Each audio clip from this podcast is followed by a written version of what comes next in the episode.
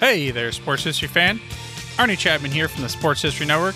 Now, before you jump into this episode, I wanted to share with you an exciting giveaway we have going on with Home Field Apparel. We have a digital $50 gift card to homefieldapparel.com for one lucky fan of the Sports History Network. All you got to do is head over to sportshistorynetwork.com forward slash giveaways to sign up. Again, that's sportshistorynetwork.com forward slash giveaways.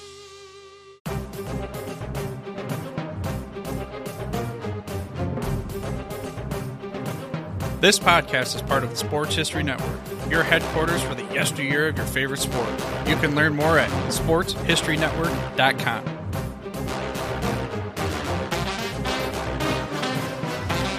The Rose Bowl. The game that inspired the college football bowl season has a long and storied history. The stadium itself is 100 years old, and in celebration of it, Pigskin Dispatch is assembling some of the top historians and authors to share the memories, people, and events that make the granddaddy of them all the special game that it is. Enjoy this Rose Bowl memory from pigskindispatch.com.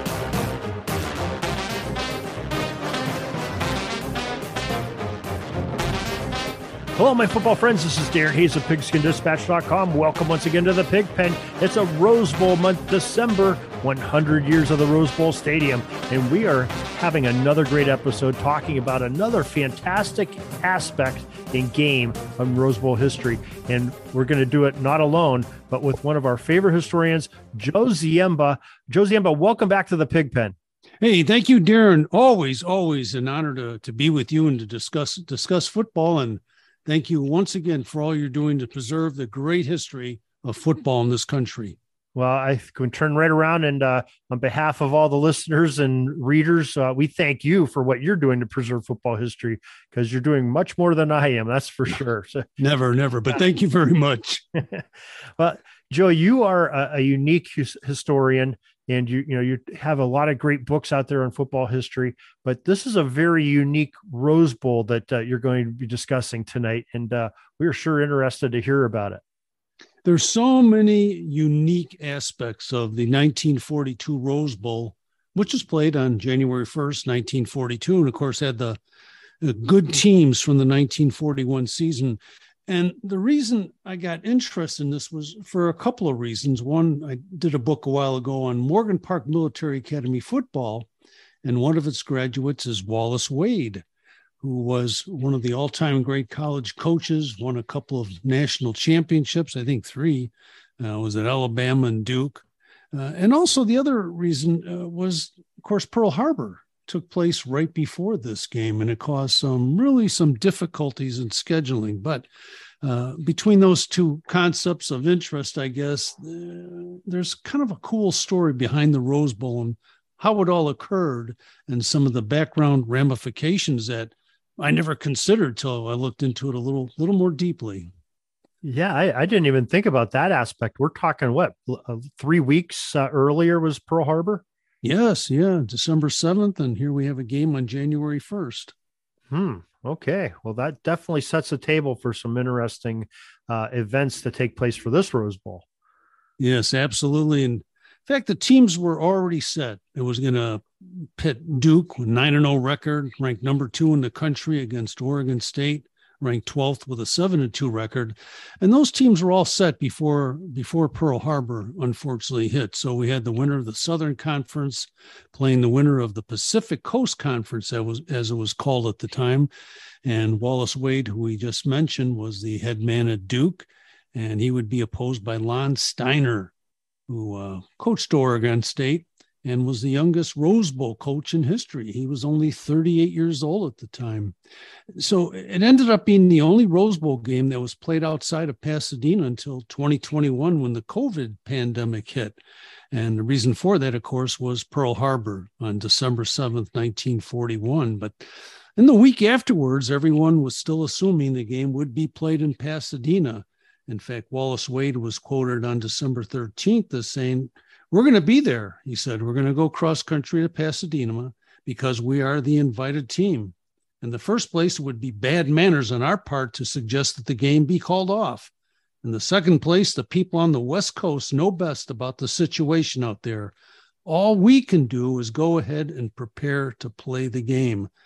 Naturally, if they decide the emergency warrants cancellation of the game, or if the government advises the same, we can only do as directed. So Wade intended to play the game, uh, but a few things happened uh, right after that.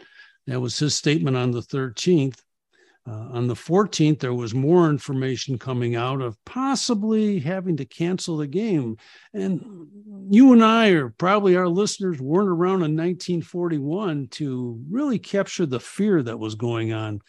If the Japanese Army or Navy, etc., Air Force could do this at Pearl Harbor, could they easily attack the west coast of our country? And so that was the fear.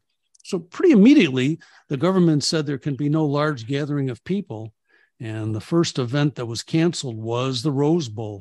And that took place on, I think, on December 14th. A gentleman by the name of Lieutenant John DeWitt uh, from the Army was the one who came up with the decision that both the game and the Rose Bowl parade would have to be canceled. So, what do they do? Um, either team, both teams wanted to play, of course. And so, pretty much immediately, Wallace Wade, the coach of Duke, offered to host the game in Durham at the uh, Duke Stadium, which held 52,000 people. Uh, there's a lot of uh, preparation had already been done. In fact, one of the estimates in the newspaper said that Oregon State, acting as the host of the originally scheduled Rose Bowl, had already spent about $20,000. They'd also sold about 60,000 seats, bringing in about $265,000. So all that money would have to be refunded. Uh, they're going to have to start from scratch, only having about two weeks to prepare. And this is on December 16th, and the game would be played roughly 16 days later. So um, everyone agreed that, yeah, if we can have it, if the government gives the approval, we're going to move the game to Durham and have it anyway. And the athletic director of Oregon State was named Percy Locey, and he said, We're going to go. Now remember, it, it's still the Rose Bowl game, only the locality has been changed. So it was really a, a good attitude. Everyone was pitching in to make sure the game was going to be played. And soon enough, Oregon State got on the train. Turned out to be a five day trip going across country. They stopped in places like Omaha, Chicago, Washington, D.C leaving the West Coast on December 19th, but 19th, but not arriving in Durham until December 24th. Well, hey, uh, Joe, if I could just stop for a second. I mean, mm-hmm. I'm just trying to appreciate the challenges of that. You know, here we are, it's December 16th, and in any year, trying to organize uh, something as major as that, you know, 2,000 miles away from where it was supposed to happen, be a challenge anytime. Take that into wartime and the nation gearing up for war and i'm sure people were on edge and tr- there's probably some you know travel restrictions and things like that. And uh man what a what a accomplishment to uh organize something like that. That uh, really hats off to the folks that did that.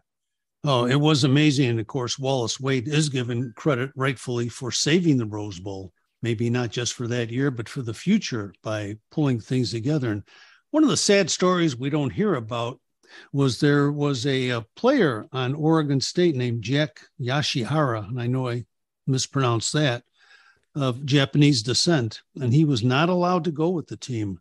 Uh, he saw him off from the train platform, but because he was uh, Japanese, um, he was not allowed to travel more than 35 miles, and Oregon State could not get permission for him to travel with the team. But that's kind of the things that we don't really consider how it affected different people. But all the planning that had been done, as you mentioned, the ticket sales, uh, all had to be reversed within a two week period of time. Hmm. Yeah, that's a crazy time of the year to get that done and a crazy period in American history. That's uh, that's really something. It was, and of course, now that the Rose Bowl was going to be moved across the country, uh, Wallace Wade uh, wanted to assure everyone that things would not change. And he told the Pasadena Post in California, he said, We want to make the game resemble an official Rose Bowl game whenever possible. In getting things started, we will conform entirely to Oregon State's and the Tournament of Roses wishes. So Wade was ready, Duke was ready, the teams were ready, and they uh, were finally getting ready to play the game, which would, of course, take place as it always does on uh, January 1st. So that was just some of the things to to think about behind the scene. Uh, once the tickets went on sale at Duke, uh, 52,000 seats at $4.40 each, Darren, hmm. were sold out in about 18 hours. Wow. And there's kind of uh, a kind of pros and cons again of how each team prepared for Oregon. They had that four or five day train trip where they couldn't really practice that well. And in Durham, the Duke team, all the players really kind of realized they were going to be going into the service as soon as possible. So they talked Wade, who was a notoriously tough coach, into allowing them all three days off to go home and visit with the family over Christmas. So uh, these are things that the hardships faced by both. And of course, both teams were going to be affected by the war. And I believe Oregon State had 29 of the 31 players enter the service almost immediately after the game. But other little things helped. Uh, they had already printed programs up in California, so 25,000 programs were shipped to Duke. Um, the queen and her court could no longer be in a parade, so they marched down the street in Pasadena uh, in their regular clothes before no crowd at all, just to say they did it. So it was kind of a tough on everybody. And the poor queen was 17 years old at the time, and they were asked about she was such a, a, good sport about it. And she said, I, I just guess it couldn't be arranged. And we didn't really plan on going, but we're not disappointed now because they couldn't go to the East Coast for the game. So and also, what do you feed everybody? Well, they mentioned that barbecues all over the Duke campus were set up to help feed the uh, people who were coming to the game. Little things like that. And, and so the coaches were getting ready too, started to play mind games. How do they scout each other? Of course, they're so from so far away. In fact, it's the only time these two schools have ever met on the football field. And uh, Coach Stiner said that he and uh, Coach Wade had promised each other they're not going to look at movies showing the opposing team in action. And Stiner said, We agreed not to dig up any dope on each other, but just to take whatever information might drop into our laps. Of course, Stiner then thought, I try not to pay too much attention to whatever might be sent my way by mail, but I'm talking about football games in general, just not this one. But you've got to read your mail before you know whether it's stuff you shouldn't have read. And all the time, a guy has to wonder if maybe he'll wake up at night of the game and decide that something he paid too much attention to was something he shouldn't have read at all. So the coaches kind of went in unprepared as well, Darren. wow, that's uh, got to be a, a coaching uh, nightmare because we know how inquisitive and uh, prepared coaches want to be. Mm-hmm. So. They love to get whatever advantage they can get. And Wallace Wade's story was kind of interesting as well because going back to his days at Brown University and his coaching at Alabama and Duke, this was going to be his sixth appearance in the Rose Bowl, uh, which was kind of interesting as well. He didn't always have the greatest record there, but uh, he was one that really believed in the Rose Bowl and wanted to keep it going. Uh, so back in his days as a, uh, a guard at Brown University and with his other teams. So he is um, was there six times, I think. Uh, but his teams were so good at Duke, he lost only five regular season games the last five years. So Duke was heavily favored when they they finally took the field, and they were at four to one odds that Duke would win which of course the coach uh, Stiner of Oregon State really objected to. He thought they were more on the equal level. But they decided, as coaches do to this day, that the decision would be made on the field as to which was the better team.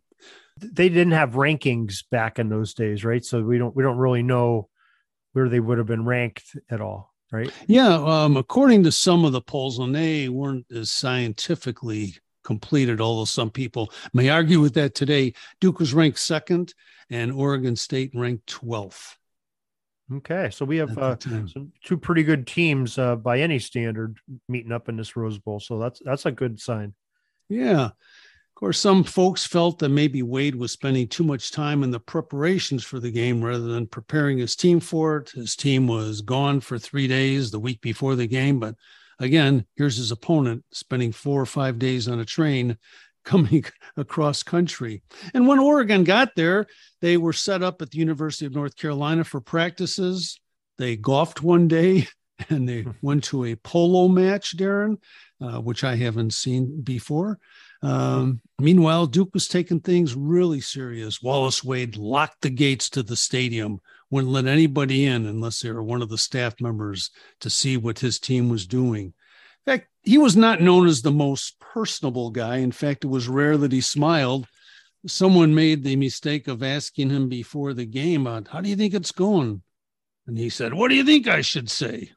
You can't tell what a team will do once it breaks training and resumes its practice session. So I'm assuming he was not happy the players talked him into their mini vacation.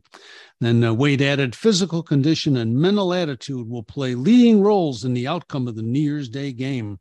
We don't know if our boys are in shape for a game. They're able to stand up under practice sessions, but a game competition is quite different.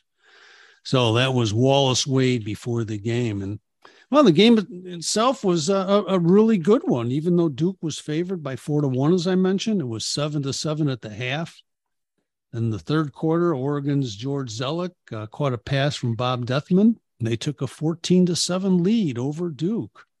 Duke came right back with a one yard plunge by Winston Siegfried to tie it up before, again in the third quarter, Gene Gray picked up 68 yards for a touchdown and a pass play from Dethman.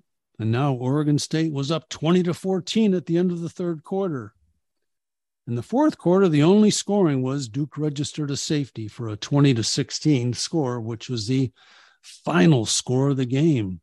And part of the problem was Duke had seven turnovers during the game. And people again were questioning did Wade spend too much time off the field working to save the Rose Bowl, which we're glad he did, rather than working with his team. And at the time, Darren, was considered the biggest upset in Rose Bowl history. And of course, as we mentioned, most players entered the service right after the game, including Wallace Wade, who served over Europe and saw action on the field. He wasn't one of those coaches, even though I think he was in his 40s and was sitting back. He uh, actually was in the field. Uh, I think he was at the Battle of Bulge and several other historic engagements. And several years later, the Duke Stadium, where the game was played, was renamed and still is named the Wallace Wade Stadium. Wow. Okay. So that's uh you said you said they they did not play the COVID year. They did not play that at the Rose Bowl venue. I think they played yeah. that down in Texas, right? Didn't they? Yeah, in Arlington. Yeah. Okay. So two times out of a hundred uh, years where the game has been played, and this is one of them in 1942. So yeah, great, yeah. great research on that. That's uh, oh, great job. You. Great story.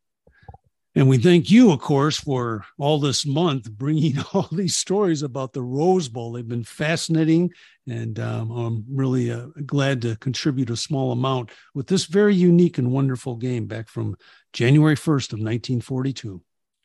Yeah, wow, that's a that's a super job, and uh, you know, glad that uh, Oregon can come back and not only win the game, but but give them a game. But despite all the the travel and everything they had to do, I mean, that, think about that. You said they left on the 19th, and they found out the 16th that the game was going to be switched. So you're hurrying up and packing suitcases and getting all your gear together and getting a team, you know, travel arrangements, and not a lot of time to uh, put uh, in a game plan or anything. So great job by Oregon too. It was. One of the fun little facts about this was when they were traveling east, they stopped in Chicago and arrangements were made to practice at Stagg Field at the University of Chicago. And when they got there, they found out like apparently their equipment was on a different train and it didn't arrive in time. And so they had to borrow jerseys from the University of Chicago so that they could practice uh, at least one good one on the way east. wow. That is uh, something. Know, Alonzo Stagg's a pretty unique character himself. You know, he's oh, absolutely. he comes out with some great surprises. uh, that's one day. You know, also his contribution to help the Rose Bowl go with letting letting them yep. practice at their facility and using their equipment. So, wow, that's some good stuff, Joey. Really appreciate you you joining in here just you know a couple times here for this Rose Bowl month, and we really appreciate you and the other historians and authors that are contributing to this because it's really making it something special for a very special venue, very special game in in all of our hearts for football history. Yeah, and we're all looking forward again to another renewal in just a few short weeks on January 1st. Absolutely. So, Joe, thank you ever so much once again. Uh, folks, make sure you, listen to Joe's podcast, uh, When Football Was Football, Sports History Network, and wherever your favorite podcast uh, providers are. And, Joe, maybe uh, take this opportunity to tell about your latest book uh, and where people can get that as well. Oh, thanks so much. Yeah, the latest book is called Bears versus Cardinals, the NFL's oldest rivalry, and available just about anywhere your uh, bookstore online or for um, McFarland Publishing, Amazon. And uh, thank you for the opportunity to to mention that as well. It's a lot of fun putting together and going back really, really deep into NFL history, including finding out previously unknown records and financial records of teams like the Bears and the Cardinals. So it was fun doing it. And uh, thank you again for the kind mention. Yeah, absolutely. Oh, Joe, thanks again for spending your time with us. And uh, we'll like to talk to you about uh, some more great football history coming up real soon. So thanks, Joe. Thank you, Darren. Look forward to that as well. Take care. We're taking a peek over at the chains and the down marker. It's fourth and long. We're going to have to punt the ball and get on out of here, but we'll have another series tomorrow for your football history headlines, so be sure to tune in. We invite you to check out our website, pigskindispatch.com, not only to see the daily football history, but to experience positive football with our many articles on the good people of the game, as well as our own football comic strip, Cleat Marks Comics. PigskinDispatch.com is also on social media outlets Facebook, Twitter, Instagram, and don't forget the Pigskin Dispatch YouTube channel to get all of your positive football news and history. Special thanks to the talents of Mike and Gene Monroe, as well as Jason Neff for letting us use their music during our podcast. PigskinDispatch.com is a proud affiliate of the Sports History Network, the headquarters of sports yesteryear.